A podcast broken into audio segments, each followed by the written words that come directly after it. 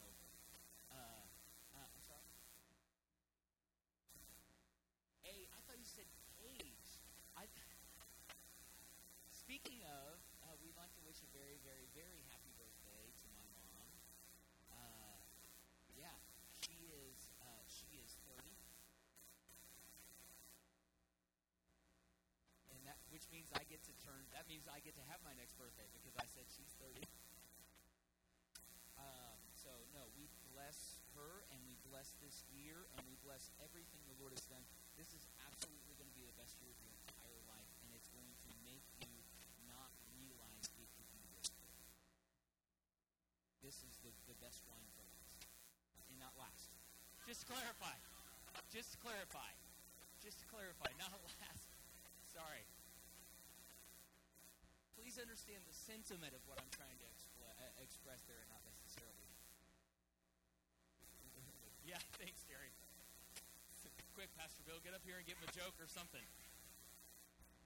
All right, so um, we've over the last several weeks been um, been talking about this topic of of what it means to steward heaven, and I'm going to quickly give a background because I I cut my notes off at five pages, um, so I just stopped. And if you know me, you know that until about six months ago, I didn't even take notes, I didn't use notes, um, and I still really don't.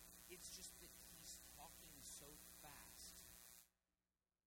I, I finally determined that I was just being a poor steward if I didn't start writing some of it down.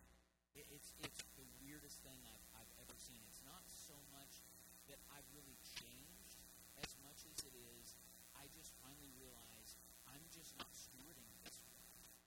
It's almost like if you if you decide that you're going to prepare this meal for 30 or 40 people and you've only got two people there, if you don't freeze some of that, you know you've done something wrong. You can buy a crave case, uh, you know, but you're probably not going to eat 30 White Castles at that meal, so you better freeze some of those suckers. That way, when Pastor Bill and Terry are out doing science mid-afternoon, they can they can run on the strength of that meat for a couple days. Um, so we're um, we started a couple weeks ago with the idea, first of all, of um, of understanding that everything is measured to His presence, and everything is measured to hunger for Him. And there's a couple things that we're going to redefine this morning, I think, um, if we get to that. Um, but I need to say this up front um, so that we can once again understand that everything we do is measured to that. That is the point of everything we do, is Him. And guarding our hunger for Him with jealousy is the most important thing we can do to steward He's. As soon as we get more interested in the results than in Him that brought the results, we've missed it.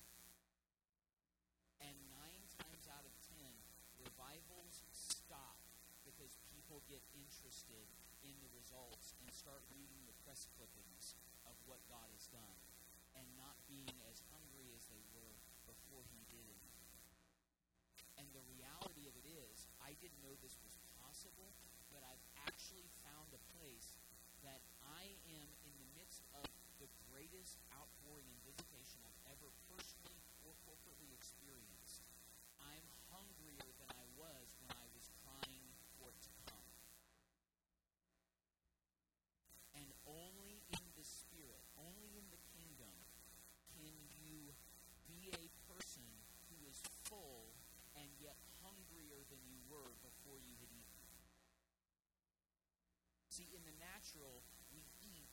get full and it satiates our hunger.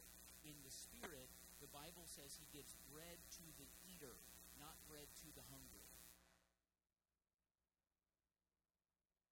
Now, I know that kind of messes with people because they say, well, yes, you do have to stay hungry. Absolutely.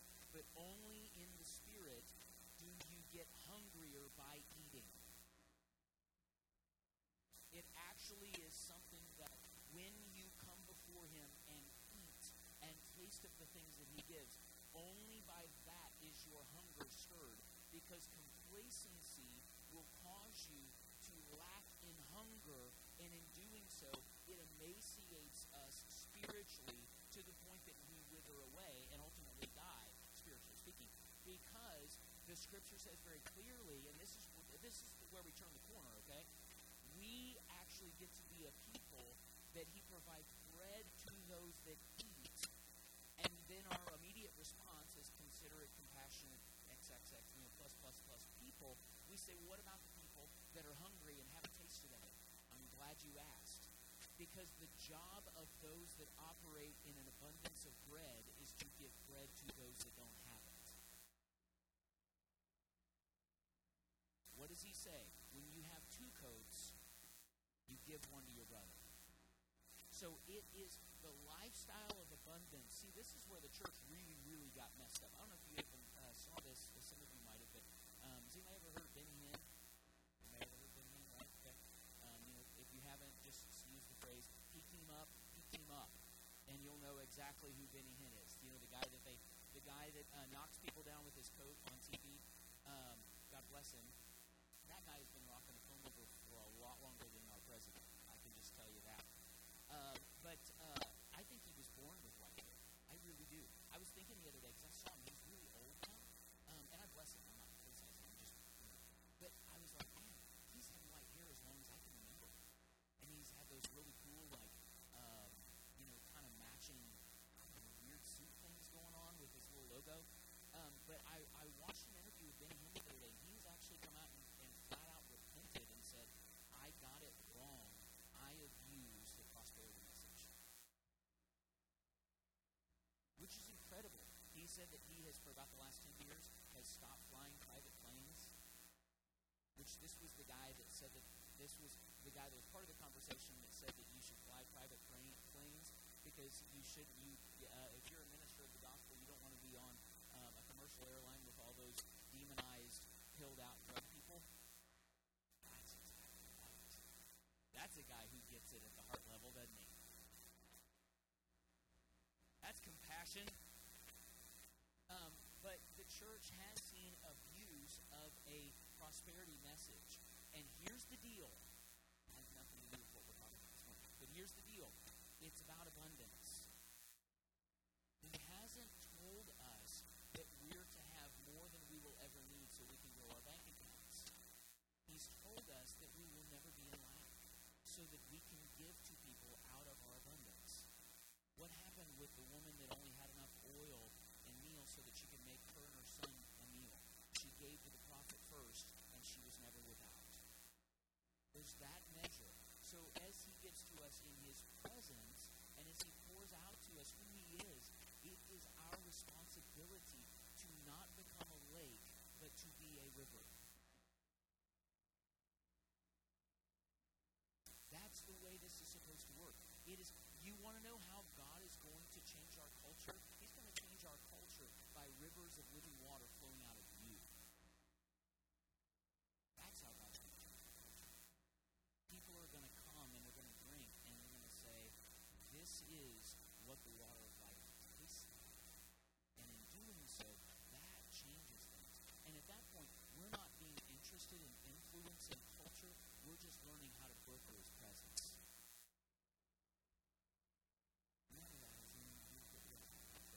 All right, so, um, all right, Amber's not. Terry, man, you're here. I can't not ask you to help me with this because you're just awesome. Honestly, I'm, I'm, I'm, I'm kind of happy that all of you guys are here, but I'm really glad that Terry's here. That blesses me. All of you guys are okay, but but if you all just leave and Terry and I just, I'll still be happy, you know? Um, so this morning we're going to look at the last portion of this study and I'm going to absolutely do my best to uh, to do this in a concise fashion. But I also uh, need to make it entirely clear to you that um, I have been in a battle with that clock since service started this morning, and it's just not going to end. I'm not going to let it be in charge. So, um, Jake, would you do me a favor? Would you mind taking that off the wall for me?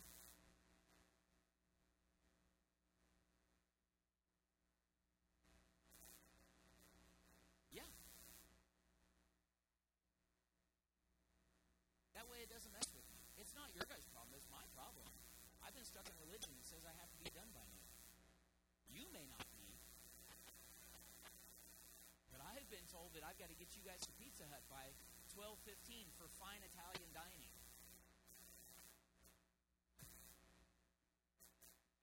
When, when Pizza Hut becomes fine Italian dining, you know you live in Greencastle, Indiana. I can tell you that right now. Thank you so much. So um, we're going to talk this morning about the um, the idea of Zacchaeus, and specifically, what I'd like to talk to you this morning about is within this idea of stewarding heaven. We've we've mentioned this five different uh, in five different uh, teachings, but number one, it is about His presence. It is about hunger for Him. That's what we have to have. We have to have Him.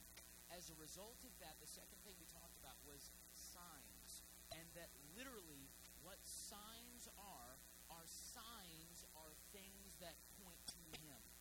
So when we start seeing signs, wonders, and miracles, literally uh, Thursday night, I think we had two or three things that were just miracles that the Lord had done that were shared during testimony time. Seen people. I've actually gotten messages from people. A pastor from Africa that contacted me that he was healed while watching the Facebook Live deal in Africa. Yeah. So I'm not at all saying that that's that's that's not the pinnacle. That's not like it's not like okay, you know, it's like George Costanza. We've hit the high note. Time to go home. You know. Um, but it's that's not it. But the reality of it is, we have to know those kinds of things are going to become more and more frequent. And as I shared with you on Thursday night, the reality of it is, he's told me very clearly that miracles are going to be a daily occurrence for this house. And I'm talking about healing. Um, I know of at, at least at least a dozen dreams that I've had of people that are driving down the road and that are are dealing with um, depression or some type of maybe spiritual oppression that pull in the parking lot and the Lord delivers them just being in the parking lot.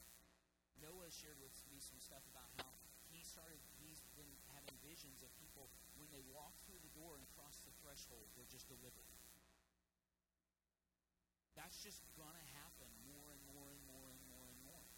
And um, that kind of thing has been a semi regular reality for us for about the last year, where it's been probably weekly or monthly we've seen miraculous things. We've had multiple times of people that were healed. In fact, there was um, um, somebody when Tasha and I were in France, we saw somebody that we prayed for that was going in for surgery. They had a detached retina, and they were going in for eye surgery. We laid hands on him, and he had a patch, you know.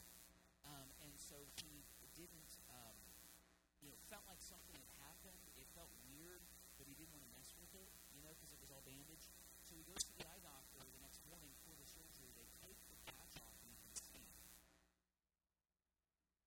The Lord healed the detached retina with the patch still on. That kind of stuff is just going to become normal. I don't know if you remember the story Bev uh, shared that Scarlett, our little ones, you know, Scarlett prayed for Bev, and that night the Lord came to Bev at home with multiple broken ribs and major injuries from falling, and the Lord prayed for her and healed her. I mean, this kind of stuff is just going to become.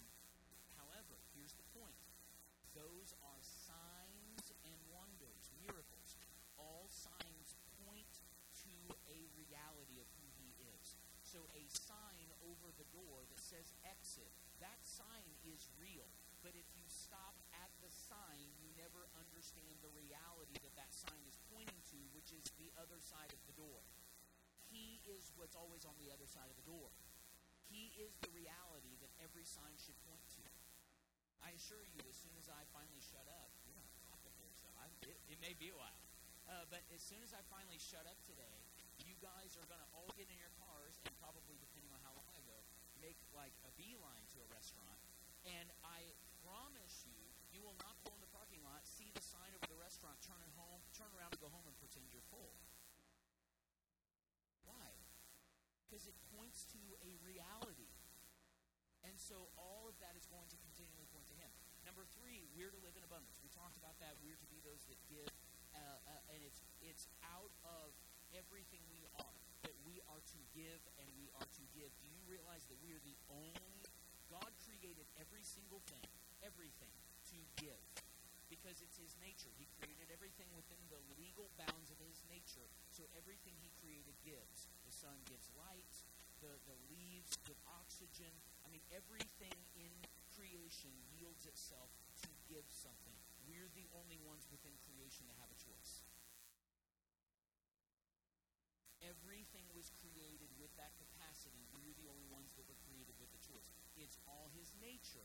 It's all who he is because God so loved the world that he that's who he is. It's just what he does. That's how we can sing reckless love. And people get real wound up. I don't know if you've heard about this. There's this huge, huge movement to change the lyrics to reckless love. You guys heard about this? People are really ticked off about this because it messes with their theology. It's the same reason that people had to, to, to sing uh, songs and for a song like um, How He Loves, for people to accept it in church, they had to change Sloppy Wet Kiss to Unforeseen Kiss. Because Sloppy Wet Kiss sounds a little too weird to be speaking to God. Keeping in mind, it never says God gives you a sloppy wet kiss. It says when heaven meets earth like a sloppy wet kiss. And I don't know if you've ever felt heaven meet earth. It's not very clean. You probably look pretty sloppy so, in the same way, we, we're singing reckless love. It's not saying God is reckless. It's saying that He gives His love without any concern about it being retributory back to Him. He gives His love recklessly because He gives it without concern of reward. The point isn't that He's reckless. Our God is not reckless. The point is that recklessly and with abandon, He will give out of Himself because it's His nature to give, and He does it without any concern for what it will do for Him. I've heard it said many times before the measure of our sacrifice is when we do things for individuals who can do nothing for us. So much of our giving, even of our time and our conversations, sometimes is self serving because you kind of put that in the back of your mind and go, well, you know, that person's got some power. I use that for influence kind of stuff. Man, I use that favor. You find that in the business world all the time. You scratch my back, I'll scratch yours. Real giving, real giving comes out of a true measure of generosity that says, I'm doing this and I can do it for the individual that can do nothing for me. The next thing we find is that he is rewilding, and I'm going to use that term a few times this morning, rewilding our identity. He's actually coming and dealing with the things in us that are have caused us to be identified by our issue. So much of what we have experienced is the world and the church telling us we are what our problem is. And that in some ways that that action of issue causes walls to be built around us or fences to be built around us that then begin to box in who we are and subsequently what you can do because all of your function is directly related to your identity. So you will never be able to function past who you see yourself as being. Okay? You will never be able to be mobilized and functional past who you see yourself as being. Aside from instances where, you know, the, the, the power of God just overwhelms you, which we've all had those moments where it's like, I can't believe I did that. But let's be honest, that's not a very healthy way to live. Sometimes I can cook a good meal, but don't plan on living off of what I make. Don't plan on it sustaining you. I can promise you that. So, this morning we're going to talk about Zacchaeus, and it's kind of a part two from last Sunday's message um, about the, the ways that we've allowed names, religion to name and identify who we are. And in it has been a misappropriation of what we're supposed to be. I'm going to read some notes you. He is teaching us how to build for where we are going, not where we are. Why?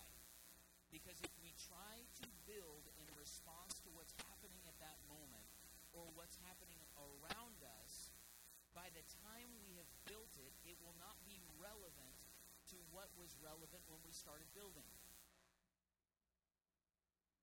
The church has been really, really good at responding to be relevant. However, by the time we finish building, it won't be relevant anymore. So he's actually teaching us and giving us a permission to step past what is acceptable, what is popular, what is um, conser- considered conformity, so that we can actually operate in something that welcomes him to come and doesn't finish weeks or years after he's already moved forward. Hear what I'm saying? I want to be one who builds a temple that he wants to inhabit, not tries to build a shrine of where he's already been. The church has got to get off the bandwagon of memorializing and building idols to what God has done in the past, or maybe even what we think God's doing at that moment, and start constructing tabernacles that will welcome Him to rest and reside. And we so frequently build in response. We wait for God to do something and then we act and we think, and then we try to come up with formulas that will make it work. What God is saying is, He is moving us into this thing called deconstruction so that we can understand reformation, reformation. Reformation is not cynicism. We have to be really careful. If I can tell you, one of the hardest things for me to do is to always make sure that everything we talk about is never coming from a heart of cynicism towards the church, towards the world, towards anything of the past. We can't be that way. Be a, a critical spirit will literally stop in its tracks what God's doing. But we also have to be able and willing to be a voice of, of reformation, like John the Baptist, who is willing to be in the wilderness alone, trying to prepare you the way. So, and, and let's be real, real honest, Jesus didn't exactly mince words with the Pharisees. Woe unto you hypocrites. That's nice. And then he's like, oh, you think that's bad? I think you guys are whitened sepulchres full of dead men's bones. Scorpions and vipers. You know, that is, he just really used some colorful phrasing, that Jesus, with the halo. White Jesus with the halo. He used all kinds of really colorful language. That's just who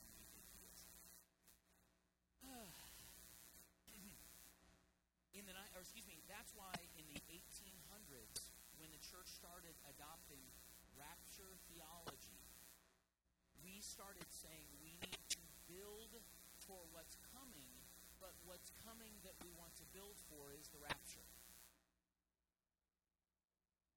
If we think about this, if we need to build for where we are going, and the only place we think we're going is heaven, why would we invest anything into anything that would remain here? If we're supposed to be investing into what's coming, and we think the only thing that's coming is the rapture and heaven, why would we invest anything into something that will remain here? Do you realize that the church over the last three to four hundred years has started framing everything through the lens of heaven and eternity to such a high degree that there's little to no interest for what happens on earth? That's why right now, do you realize who owns the most cattle, who owns the most business, and there was one other thing, uh, in the world, the Mormon church? property, livestock, and business to the Mormon church. Why? Because they're not worried about getting out of here.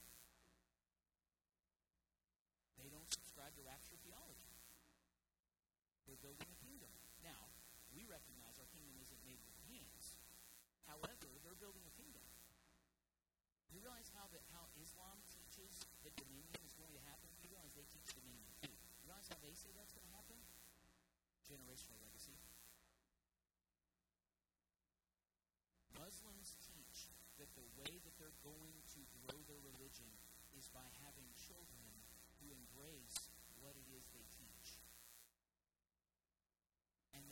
generation, they believe they come higher and higher and purer and purer and closer to what they believe they're supposed to achieve. And all the church does is start over every 50 or 60 years and go through the same cycle and the same problems and the same cycle and the same inefficiency and the same anemic versions of religion that don't actually bring us any closer to heaven being here. Why? Because all I'm worried about is getting through the hell that is this earth so I can get to the reward that is heaven.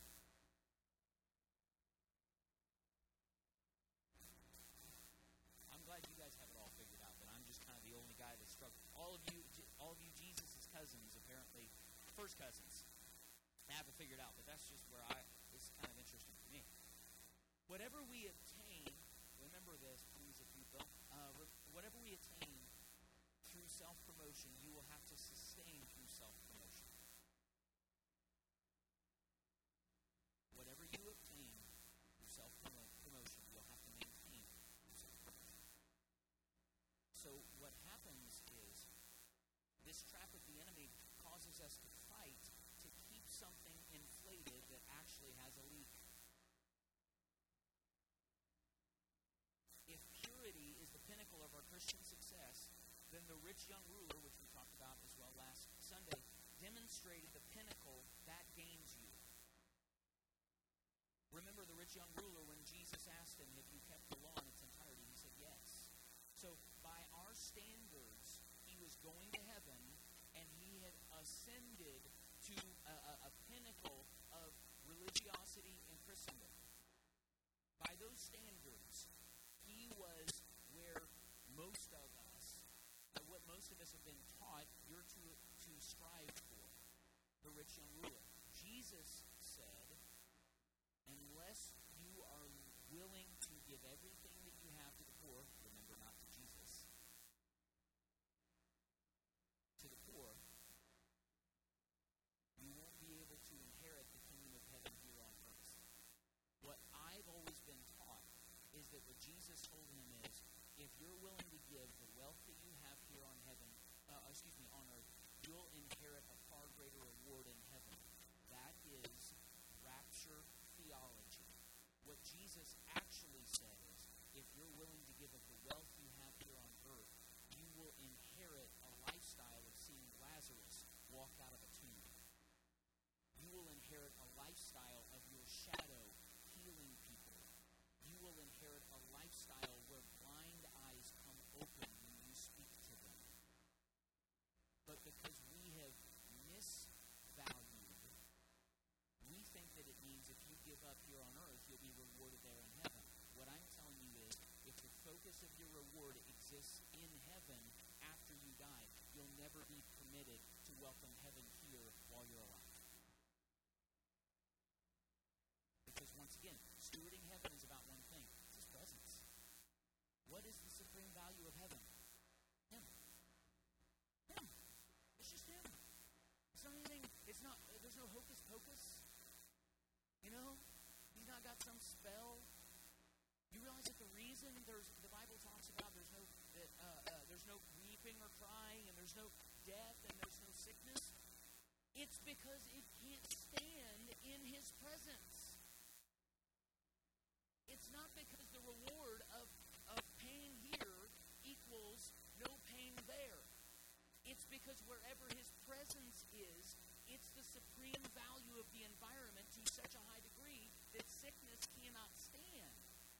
So why don't we, rather than try to fight through it here, the, the struggle here, to get there where we get to then inherit no weeping, why don't we try to welcome the value system of there, which is him and his presence, to here? That's the goal. That's what Jesus told us to pray. We've been taught that the things that, such as purity and such as sinlessness can be attained through sin management. I taught sin management for years. Sin management was you figure out the list of what you're supposed to not do and don't do those things. Yeah. Don't do those things. And if you do, the, sorrier you feel about it, and the more you hate that sin, the holier you become. I remember actually being told one time by somebody that I, there was something I was struggling with. I was young, I was probably 16, 17 years old. And I remember him telling me one time that the reason I kept struggling with that sin was because I didn't hate it enough. I hated it. So, I mean, I, I absolutely abhorred it. I hated it. It wasn't because I didn't hate it enough. It was because I was not coming into a lifestyle of proximity whereby I could find freedom from it, not just manage it into some restrained existence. The only measuring stick for the lifestyle he wants you to know is free indeed. That's it. That is the measuring stick. Free indeed. However, if we do attain, uh, excuse me, attain something of sin management, it only serves to embolden our pride and empower the critical spirit that looks at others then and says, if I can figure it out, why can't you? So we teach people that they're supposed to really, really, really get good at sin management. They're supposed to really, really, really get good at restraint. And they're supposed to really get good at when they want to get mad, they just and just cuss inside. You know, because as soon as a four-letter word comes out of my mouth, my name comes out of the book. He's got that spiritual whiteout just ready to go. You know? And uh, if I'm scrolling through and my my TV lands on a movie that has the letters P, G, and then two numbers after it, names out of the book. I have no idea why PG, God says, yep, go for it. And then you say 13, and he goes, you're burning. We just do that kind of stuff. And what he says is that he wants to bring us into freedom so that sin management doesn't become our lifestyle. Because even if you do attain the pinnacle of that success, what it causes you to do is to then feel like you attained it through your own ability and devices and just empowers and emboldens the critical religious spirit that then looks down on everybody else for not doing it or causes you to fall into shame if you don't hold up to it. Why? Because you could attain it. The whole point of I'm trying really hard. The whole point of this is that we're to be a people that learn that the most important thing for you in life is not purity, it's obedience and yieldedness. He doesn't want your purity if it doesn't come through a yielded heart. You might as well keep it. You might as well let fly with every four letter word you can think of. Just wait till the live stream's off, if you would, please.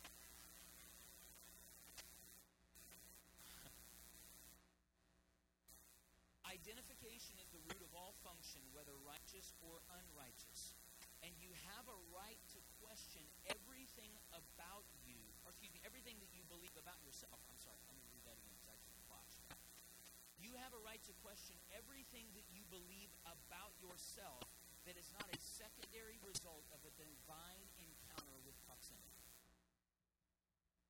You have a right to question everything you believe about yourself that does not come as a direct result of an encounter with Him. Everything else you believe about yourself is less than He intended you for at best, and it's probably a lie. Anything you believe about yourself that you didn't attain through hearing His voice or an encounter with His presence is less than He intended you for. And any thought that you have in your mind about you that He doesn't have in His mind about you needs to bow His knee.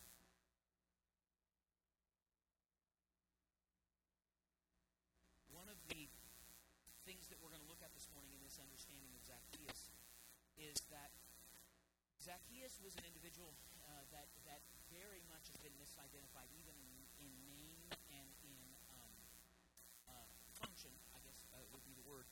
Um, when we talked last week, we talked about how that religion, because religion doesn't understand how to properly value encounters with Him, religion also then doesn't understand how to correctly identify who we are, and to identify things by issues.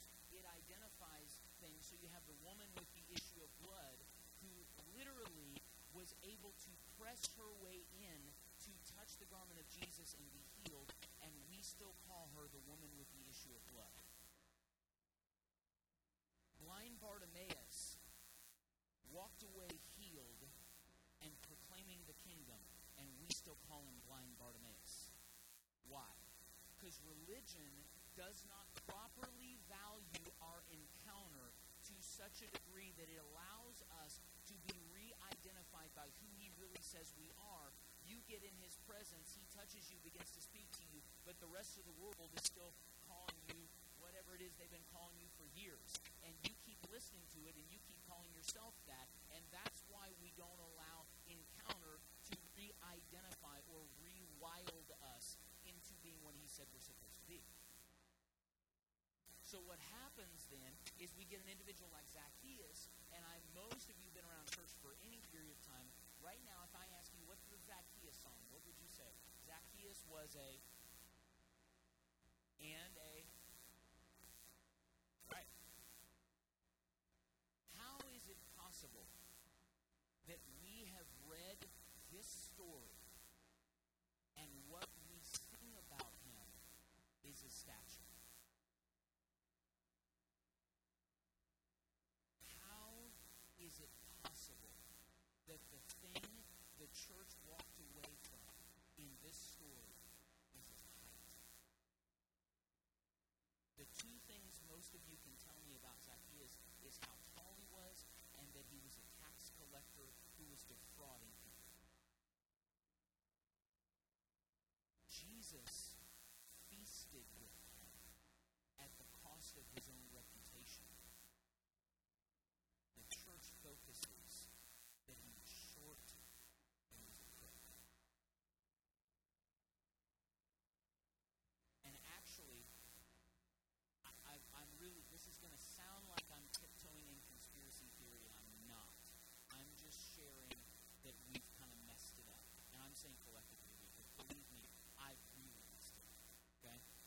The truth of it is that we have so abandoned a, a um, whole theology or a, a, a balanced theology understanding the Bible that what we have done is we take, um, I don't know if you know this, but most of our theology is actually more nationalistic to American theology than it really is biblical theology.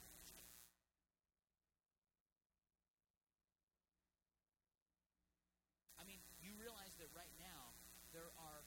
If, if you told uh, told me that what you would have people taking pictures, I saw a lady. This lady had to have been like three years old the other day. Posted a picture on Facebook. It was her holding a pistol, her Bible, and had an American flag draper over her shoulders. And she's not that far off from how we've all been taught.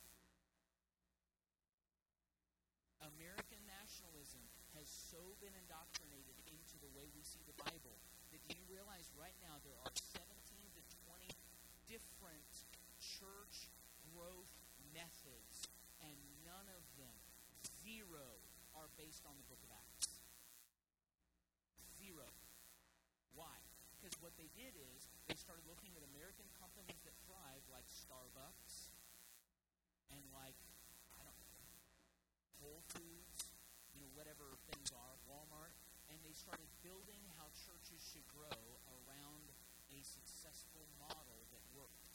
And at best, it becomes a successful business. But it's never, ever authorized to broker heaven into earth. And so it is never that church growth is wrong. It, that's not the point. What the point is, that that is so far beneath what he intends that it's like saying that the reward of walking with God is that you'll always have plenty of money. That's fine, but that's so far beneath. Look, you can have my bank account. I want blind eyes to open up. You can have all of the money that I could possibly obtain in, in everything going perfect and walking with Jesus and, and everything else that I can have. All the lottery tickets in the world. You can have that if my shadow makes people get up who couldn't walk. But because we've misvalued things, we allow the rich young ruler that Jesus actually says that, technically speaking, I would suggest that he's actually not the rich young ruler, he's the poor young slave. He was a slave to the systemic nature that said money and success meant you would arrive. And unfortunately, within the church, it's the same thing. Big church and doing well, and you've arrived. And that systemic nature, while money isn't wrong, because then we then we go the other turn and we say that money's wrong. Money's not wrong in the same way that big churches aren't wrong. But trusting in your money is wrong in the same way that if you want to your church to grow and the sign that it points to is church growth and not the sign of pointing to who he is, then it's wrong. So what he what we find with Zacchaeus is we've so misvalued this that not only do we take this incredible encounter that Jesus says, I'm going to feast with you today. It actually says that the crowd became so enraged with Jesus, with Jesus that they thought about killing him at that moment. Why? Because that's how hated Zacchaeus was. Jesus made career moves of picking the people that everybody else had rejected. What's our problem?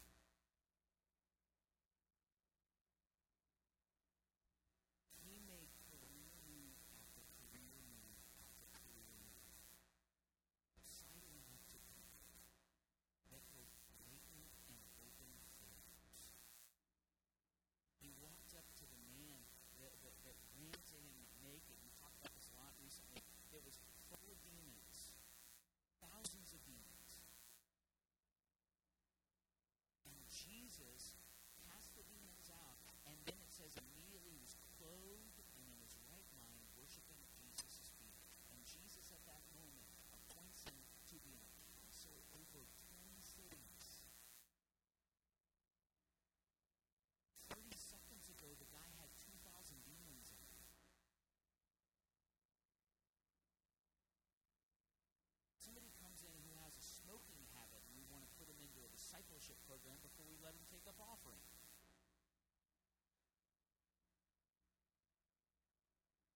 I'm pretty sure the 2,000 demons, his issues had issues. Okay? And so when we this, what we have to understand is the way Jesus values things is just different. So he comes to Zacchaeus. Oh, and by the way, I would like to suggest to you the only difference between the guy who had 2,000 demons that got free and everybody else is that guy, he knew he was naked. They refused to admit their nakedness. They shrouded themselves and covered themselves in religious clothes to such a degree that they had begun to believe their own righteousness. This guy, everything was laid out there there. His issue was right out in the open. Most of us, it's in here. We just dress it up. And so the only thing that separated why that guy got free and while they why they stayed bound is because this guy was willing to be exposed for what he was, not hold anything back, and in a measure of vulnerability, find free indeed. That's what he's looking for. He is looking for. So do you realize that religion as far as not only you read about this little thing about Zacchaeus and then we sing these little songs and we had does anybody remember the flannel boards or flannel graphs we'd have in children's church, right? We put up the pictures of we'd have Zacchaeus and it was, you know, he'd have the tree and Zacchaeus is this tall and everybody else is this tall, you know. Uh, and um, because you know he's a wee little man, and I don't know if he went wee wee wee all the way home, but uh, he was he was a wee little man, and so that's how we interpret who he was.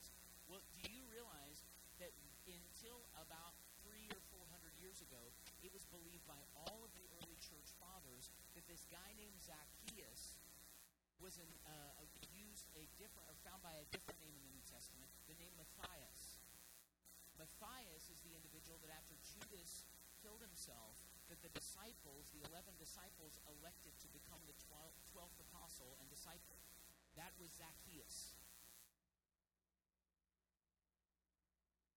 However, in our wonderful, wonderful westernized culture, we've decided that it's much more fun because probably it makes us feel better because what we've been taught is I'm to live up to this standard. So we use coping devices to deal with shame rather than being free and empowering people from failure.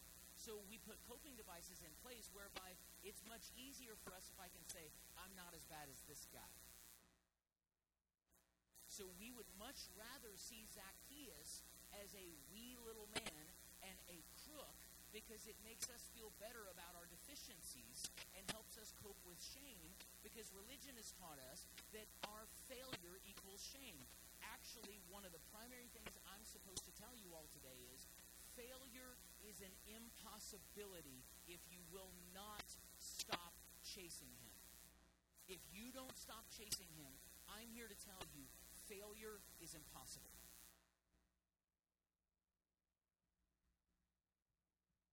Failure, mistakes, whatever you want to say, those are non factors from today forward.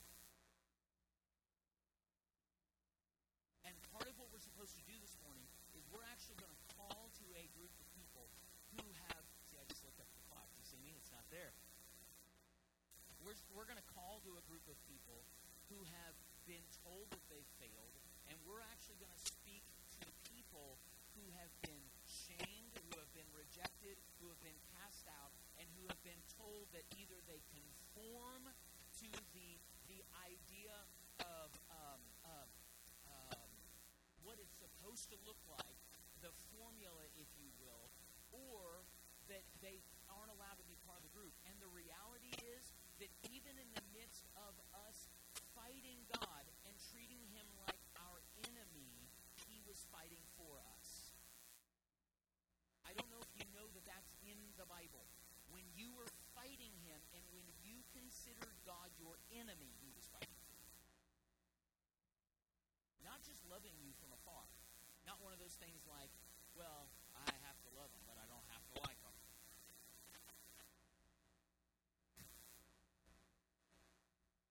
Because you realize that the, up value system of what it means to be successful as a Christian has also then empowered us to say really, really dumb stuff like love the sinner, hate the sin. What? Why do we even need to say that?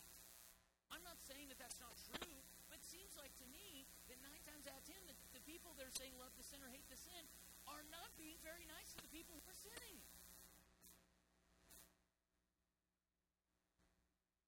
They're the same people telling them they're going to bust hell wide open. So I really don't understand why we think that that phrase makes us any more justified in our attack of somebody who probably knows they're going to hell. I'm just being honest. If you're wrong, you probably know you're wrong. I've never been in bitterness and not known I was in bitterness. I've never been angry with God and not known I was angry with God. I mean, it's just reality. I've never been in shame and not known I was in shame. I mean, you know it, so what good does the church? Oh, by the way, just in case you know, we're shortcut.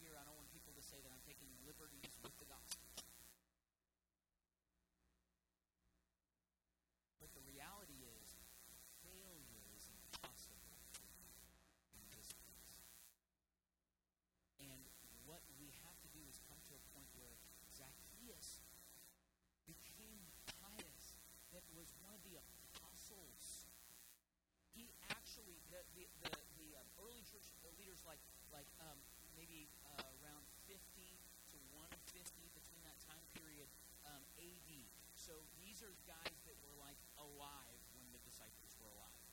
These guys actually taught, you can find this, this is on the, the World Wide Web, you can even find it, okay? Uh, but, but they actually taught that it wasn't that they were suggesting a Twitter thing about it. it's who it was. And they actually said that Jesus, the disciples believed that the encounter that Jesus had with Zacchaeus was so important to Jesus that knew on that day that he was going to be the 12th disciple. That the disciples so valued this encounter with Zacchaeus and Jesus' encounter with him and Zacchaeus' reaction. I probably should say that. The encounter on both sides. That the disciples put such a high value in that when they decided to fill that 12th spot, they said, hey, I think that Zacchaeus guy is the guy. So, we're going to read this story and uh, quickly, and then I'm going to talk for a while, as opposed to what I've been doing. Luke chapter 19, verse 1. And Jesus entered and passed through Jericho, and behold, there was a man named Zacchaeus, which was the chief among the publicans, which is tax collectors. He was very rich, and he sought to see Jesus, um, who he was, and could not for the press because he was of little stature. He ran before, climbed into a sycamore tree, which just put a little note there in your mind that sycamore tree is actually a fig tree. So just put a little note there that the, translation there, a, sycam- a fig tree is a type of sycamore tree um, at, in the culture. So I'm not I'm not disputing the Bible, but I'm just saying if you go and look at the original language, it's actually a fig tree. Um, uh, he climbed into the fig tree, and when Jesus came into place, this is verse five. Um, he looked up and saw him and said unto him, Zacchaeus, make haste and come down, for today I must abide at thy house. He made haste and came down and received him joyfully. And when they saw it, they all murmured. It's everybody else. Right. Okay? The reaction of everybody else. It, I'm just going to say this, and it's a suggestion. This doesn't exclude the disciples from the moment.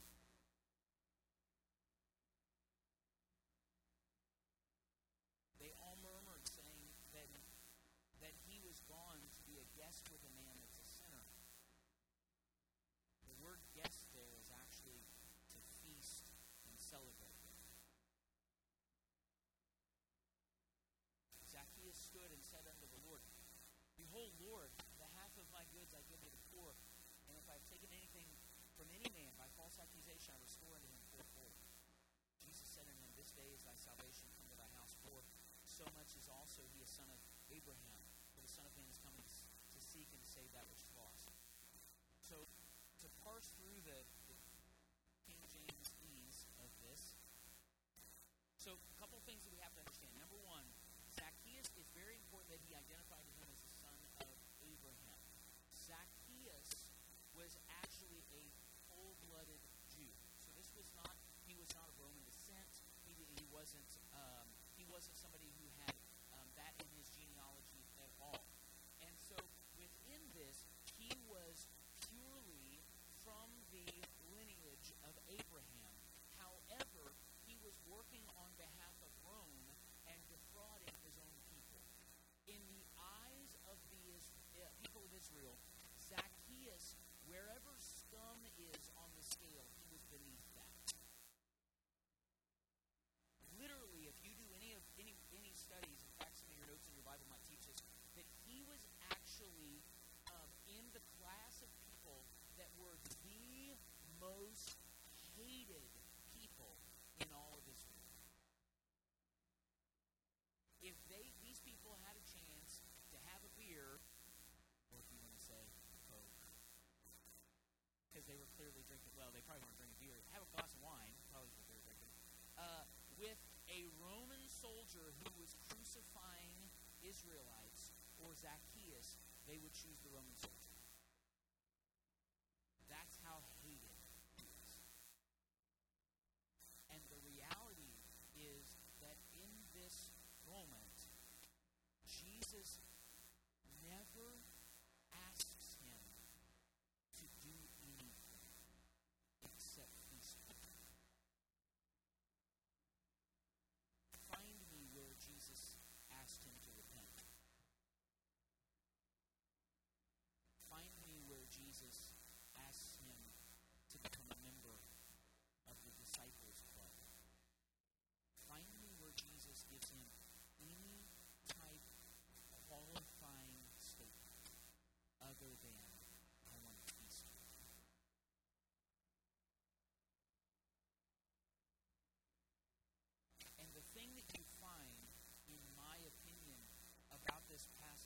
Several things that are really vital. Number one is that Zacchaeus was in Jericho. Now, this is a like two-hour teaching, not this, but this aspect is like a two-hour teaching. So I'm going to give a very, very close, just snapshot, snapshot of this.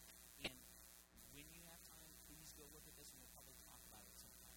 But Jericho, everybody knows the story of the walls of Jericho. Jericho was destroyed by God. There was a uh, a, a prophetic word that was given by Joshua that said, "Woe unto the man that would rebuild the city of Jericho. The man that does that, he will bury his firstborn when he starts the construction, and his youngest when he hangs the gates." This, there was this this prophetic word. This was the, the condemnation over Jericho. And what happened was you find this fulfilled by a guy named Haziel. That literally, when he started construction, one of his children died, and when he finished construction, his second child died. And he actually knew the promise or knew the prophetic word.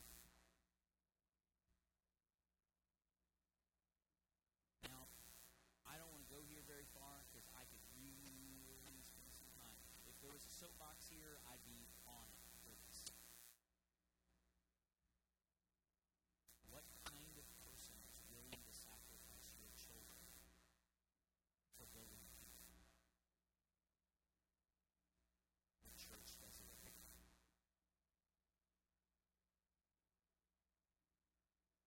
The church has taught for years it's about your personal destiny. It's about what I'm supposed to accomplish and fulfill. God's given me promises, and I'm going to see those things happen. And in doing so, how are we investing into generational legacy, knowing that it's important for me to know that what God wants is for people to build past where I am, not for them to have to start over because I tried to accomplish as much as I could while I was here and did nothing to invest into those that would come after me.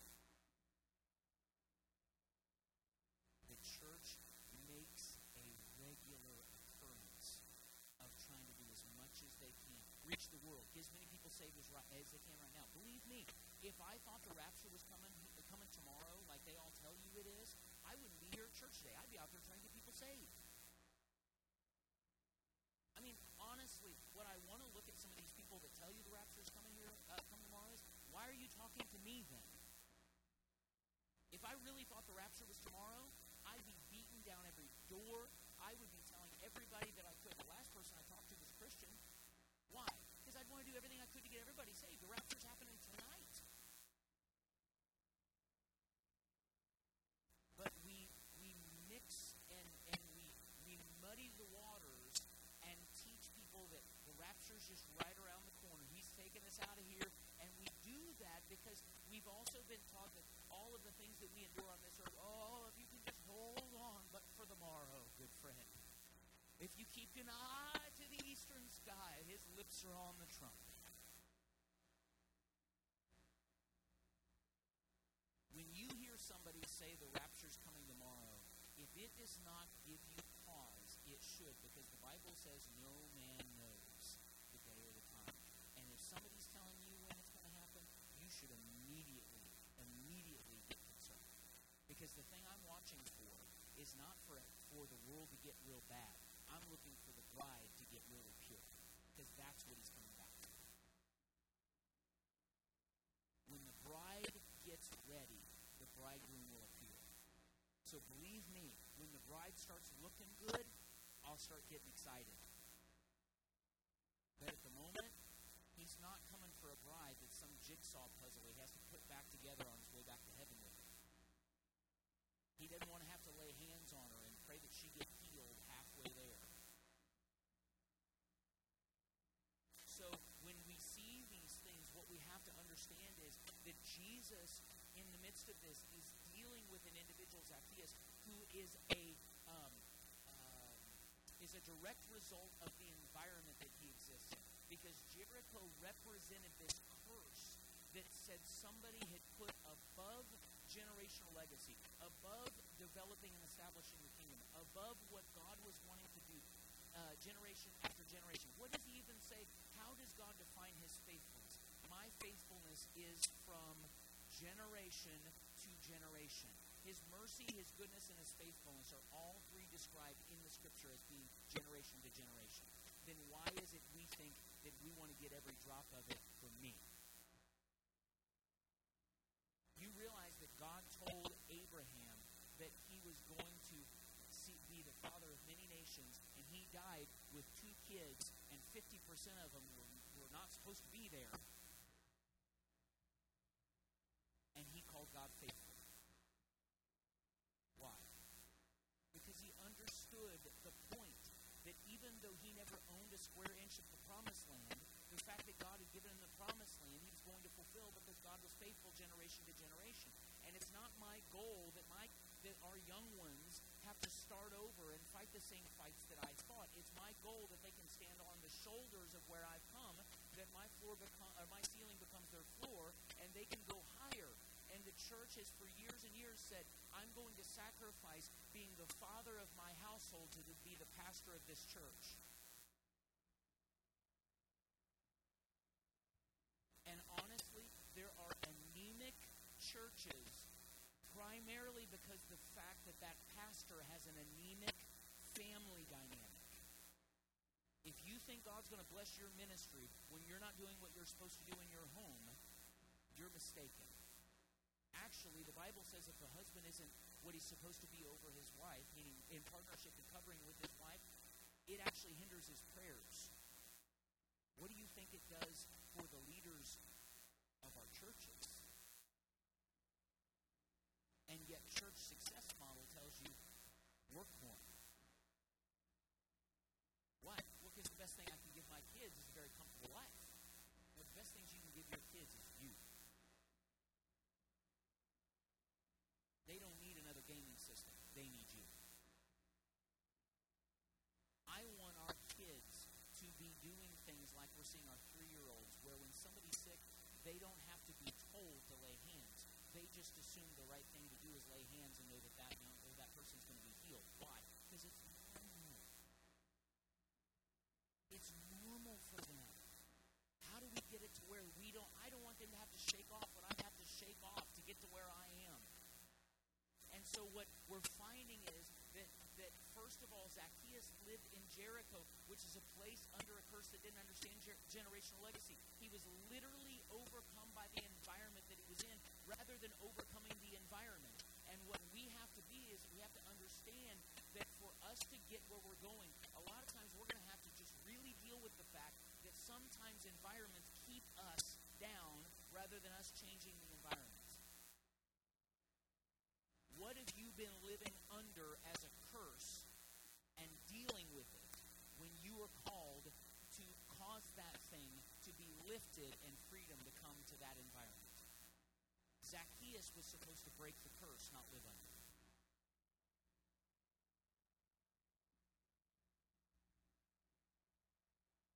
There's a few things about this that I think are interesting when you compare the fact that you have Zacchaeus and the rich young ruler right after one another in stories with Jesus. You've got the rich young ruler who comes to Jesus. Both these guys were wealthy. Right? And isn't it interesting? This is just me talking. Isn't it interesting that Jesus, when he's dealing with the rich young ruler, tells him to give everything? Everything.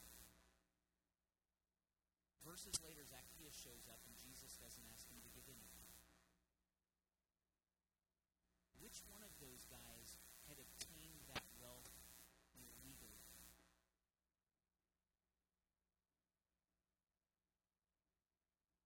Now, technically speaking, the only time that the church wouldn't criticize him is if he said he was going to tithe. You either need to give all that money back to the people you stole from or donate it all to the church. It's tax deductible. That's what we do. Do you know I actually know pastors who have criticized people for playing the lottery until they leave? I actually talked to a pastor who told me that one time.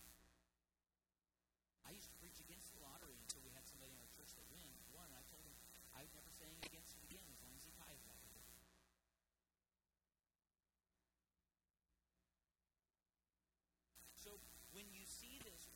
Is that Jesus could verses of can you imagine being the disciples standing around Jesus and this this rich young ruler who's done everything right? I, I can't I cannot suggest this enough. The fact that this guy was the the perfect version of a Christian.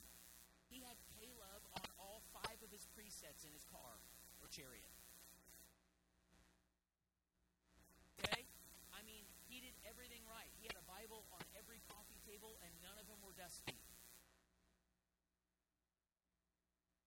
And yet, Jesus said, You are incapable and not licensed or permitted to welcome heaven because of where your trust is. And yet, this other guy, and Jesus says, But if you're willing to give everything that you have, then that will change where your trust is. Honestly, my opinion, this is total suggestion. This is not fact. My opinion is the same thing that Jesus ended up doing with Zacchaeus, where he became Matthias, that was the 12th disciple. I think he was offering it to the rich young ruler. I think he was supposed to be the 12th disciple. It's essentially the same conversation. It really is the same conversation because what Jesus asked the rich young ruler is, Where's your heart? It's always about lordship. Where's your heart? Yeah, you've done all these things. In fact, isn't it interesting that he refers to Jesus as good teacher? And Jesus is Jesus responds and says, Okay, you call me good teacher, so he starts to ask him about the law. But then Jesus turns and says, But as God, Theos, I say, take everything you have and give it to the poor. Why? Because what he was coming to Jesus was in a legalistic sense, as a teacher and as a rabbi in the law, saying, I've done everything I have, haven't I? Why shouldn't I be? And Jesus said, Unless your trust is in me, you're never going to see Lazarus walk out of the tomb. Then he turns to Zacchaeus moments later and calls him down from the tree and says, I'm going to feast with you, and I'm not going to ask you to do anything, because as soon as you have an adequate encounter with me, you'll be willing to give everything. Adequate encounter with his face will always be all that it takes for you to want to give everything you have. The only difference between Zacchaeus and the rich young ruler is the awareness of the adequacy of the encounter, the value of the encounter. The value of the encounter that Zacchaeus had, he valued it so high that he said, There's no, there is no price too high. Three things I need to mention. I've, I've literally skipped three pages of notes, in case anybody's curious. So if you're going, man, this is, no, this is not long, I promise you. I don't have clocks, I don't know how long it is. Uh, clock is not going to be. I've got the cookie. You've got the power. In Jesus. So, there are three things I think on your sheet. I think that I represent Three aspects of Zacchaeus' experience are first of all, running ahead. What you find about Jesus, uh, and, or excuse me, Zacchaeus as he was um, encountering Jesus is that he was willing to run ahead. So what we have to remember is the crowd of people. I'm going to try to a picture as best as I can quickly. The crowd of people is here with Jesus leaves the crowd where Jesus is to go ahead. How many times have people and the systemic versions of religion that we've subscribed to told us that we aren't allowed to run hard ahead, but we have to stay here, right where the group is, right where everything's going on? No, don't you know Jesus is here? He's right here. Where are you going? Why are you running up there for? How many times have you been from behind in the spirit? Do you realize that nine times out of ten, when I pray for people in the spirit for healing, what I'm actually dealing with is wounds on their back? What's that usually indicative of? Friendly fire. You don't get wounds in your back unless you're ahead of where the pack is. And you think that everybody's comfortable and good with you, pass them. Pass them. See how they feel. The reality of it is that in many ways, how would, would the church not say, Don't you realize Jesus is right here? Why are you going up there? He's right here. Because what he said is, I'm unwilling to see, I'm going to use an Old Testament quote here, but I'm unwilling to just stay seeing his hinder parts. I want to face. I need an encounter. I'm not going to stay back here and be content with just seeing him from afar through the crowd. I have to find him. And what that forces you to do is it's going to force you to run away from the pack, and it's going to automatically cause you to have to make a decision. You can't run ahead and then tell God that you want to bring everybody from behind. Some of you obviously made this decision. Running ahead. He doesn't stay in the crowd of Jesus. He runs ahead to facilitate an encounter. Encounter will always demand systemic exodus. Those are just big words saying exiting from the system. You cannot run ahead and not expect systemic exits.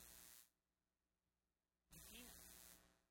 You can't be somebody that runs hard for him and stays in part of the system. You just can't. You will have to choose.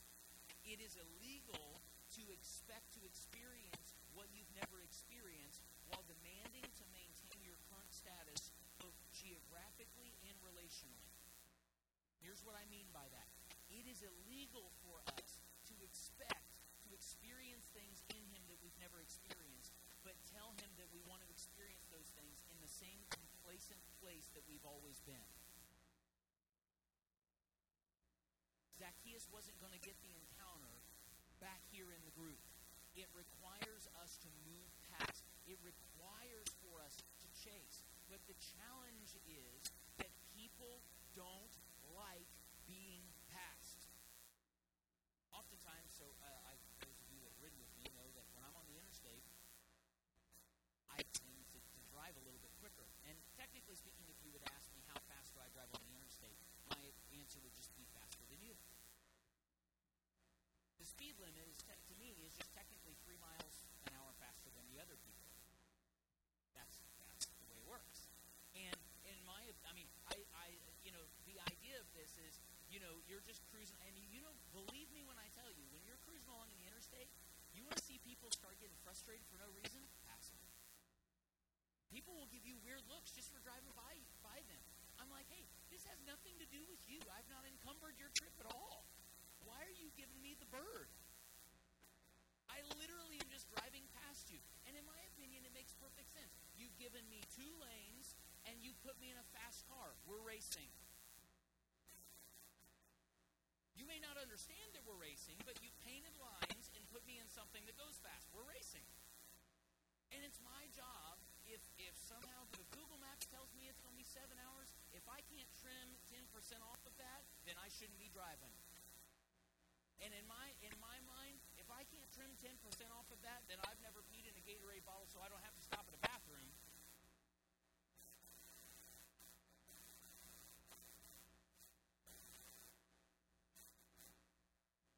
Ten, hey, 10% is 10%. You want to see people get mad, pass them. It's no different in the spirit. Surround yourself with people who will empower you when you pass them. Surround yourself with people who won't draw from your momentum but will empower your progression. That's the goal. That is the responsibility of this house. How do we be a people that will surround ourselves with others that will continue to empower? I don't care if you're back here, I don't care if you're up here. I want to empower your forward progression. And how can I do this in a way that ends up driving you forward, even if you go past me in the process? But there's going to be something that we've got to number one figure out. You, it is illegal for you to say, "I want to go places I've never been before you, Lord," but you've got to do it while I stand right here. Now, He may end up keeping you geographically, even in the church, in the family, in the physical location where you're planted and moving upon you, but it is illegal for you to demand it.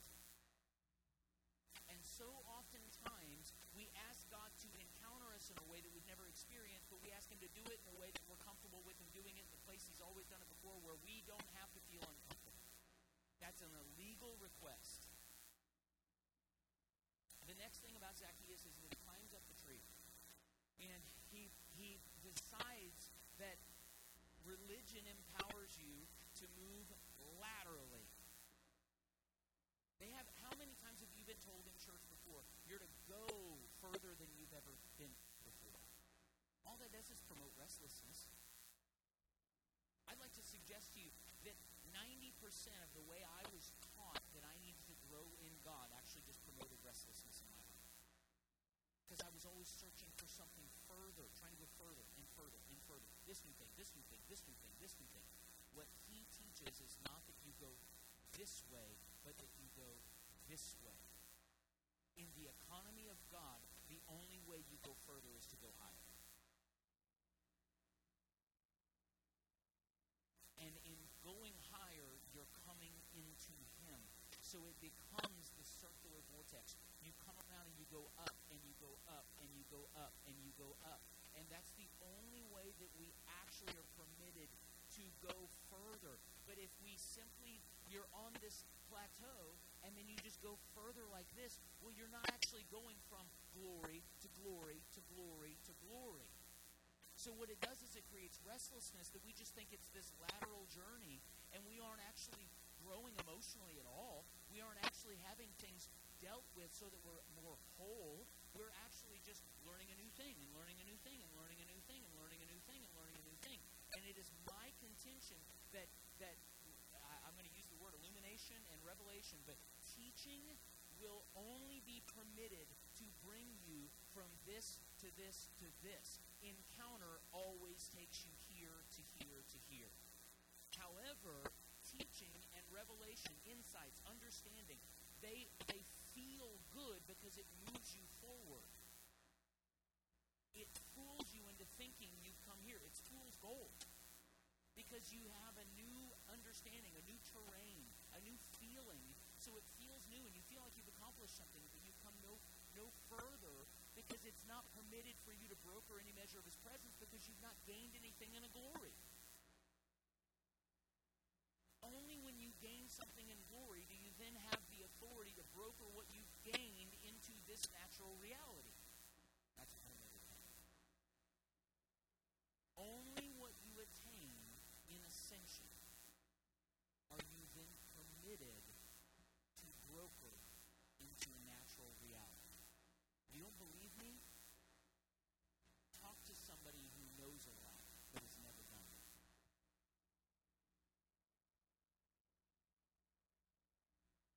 Talk to somebody who's been in church for 50 years and has never allowed God to do anything. They've heard lots and lots of sermons, and they feel good for that day, but they don't actually have an authority to broker that. Lastly, we're finishing up.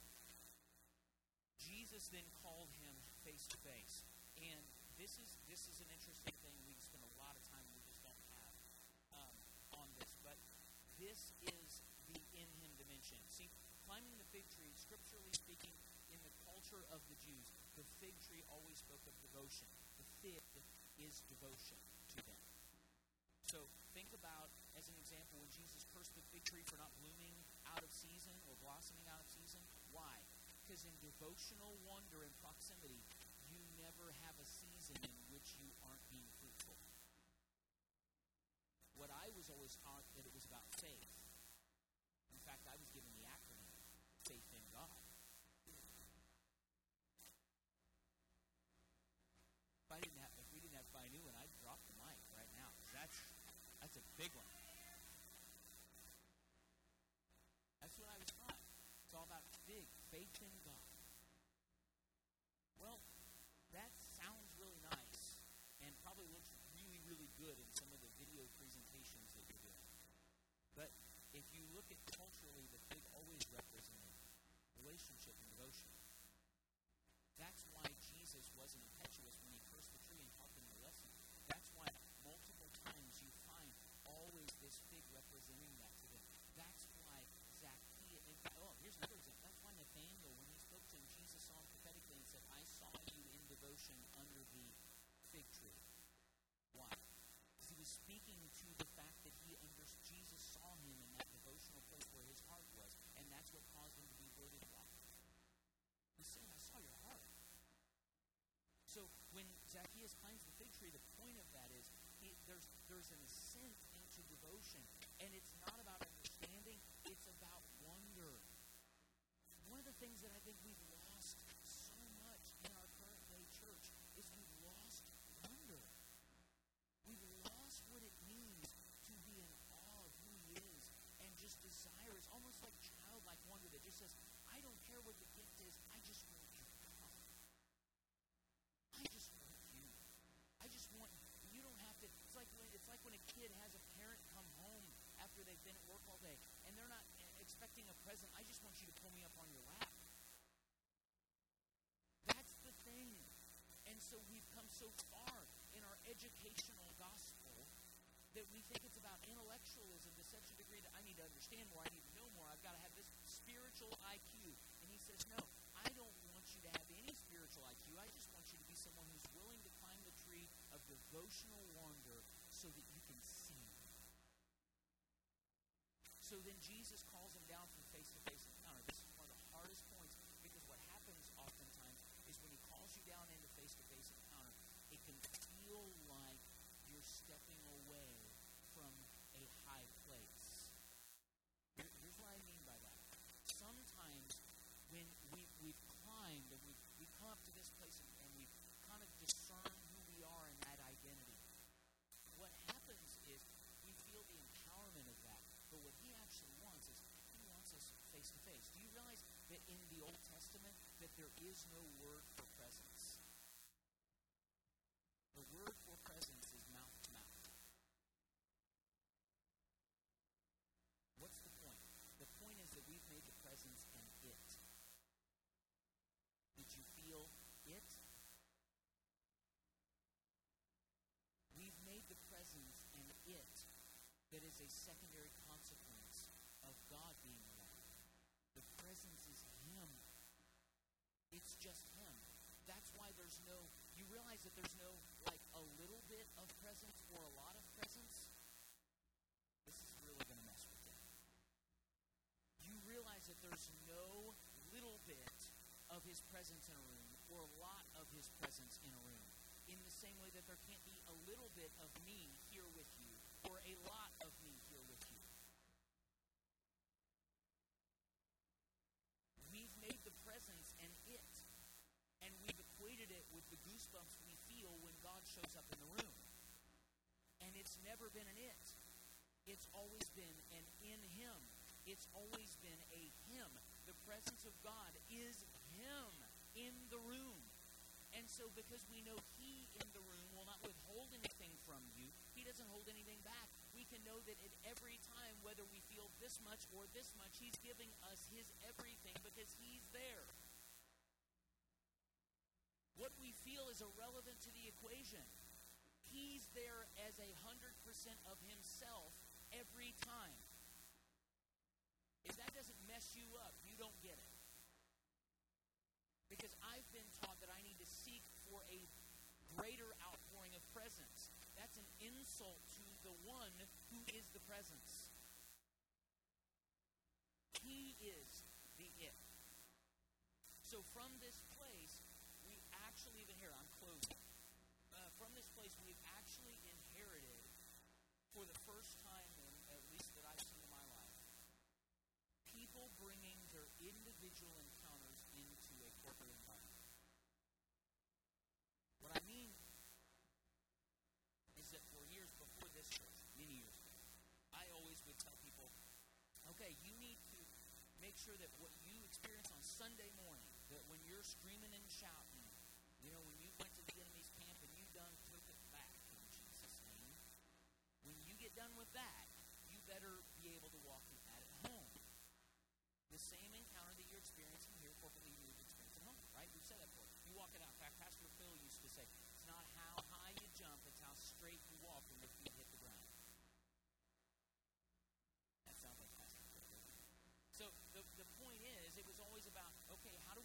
what happens corporately when we all get together because we have revival and, and you know, somebody gets the spirit and does a chicken dance and somebody gets the spirit and runs around the room and um, you know, maybe somebody's wig falls off.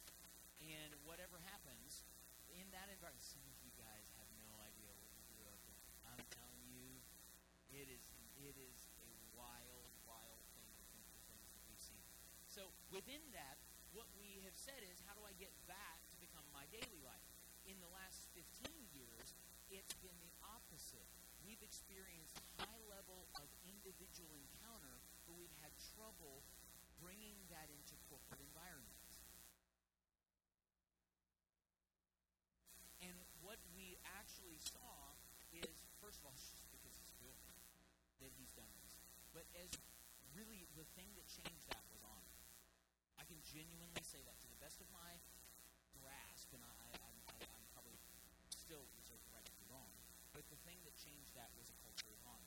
The culture of honor allowed us to honor what each other was individually and allowed that then to be accessed corporately. And so now we're actually seeing, for the first time in my life ever, a, a outpourings corporately that more closely reflect what we were encountering individually.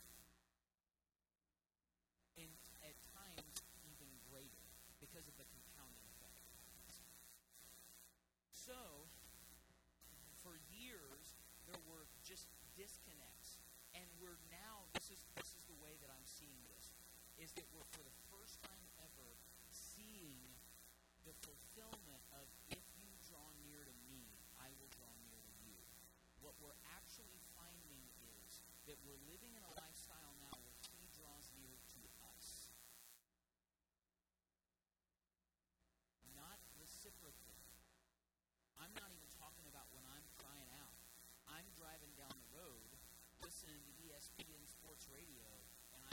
shaking and weeping and feeling overcome with his presence for no apparent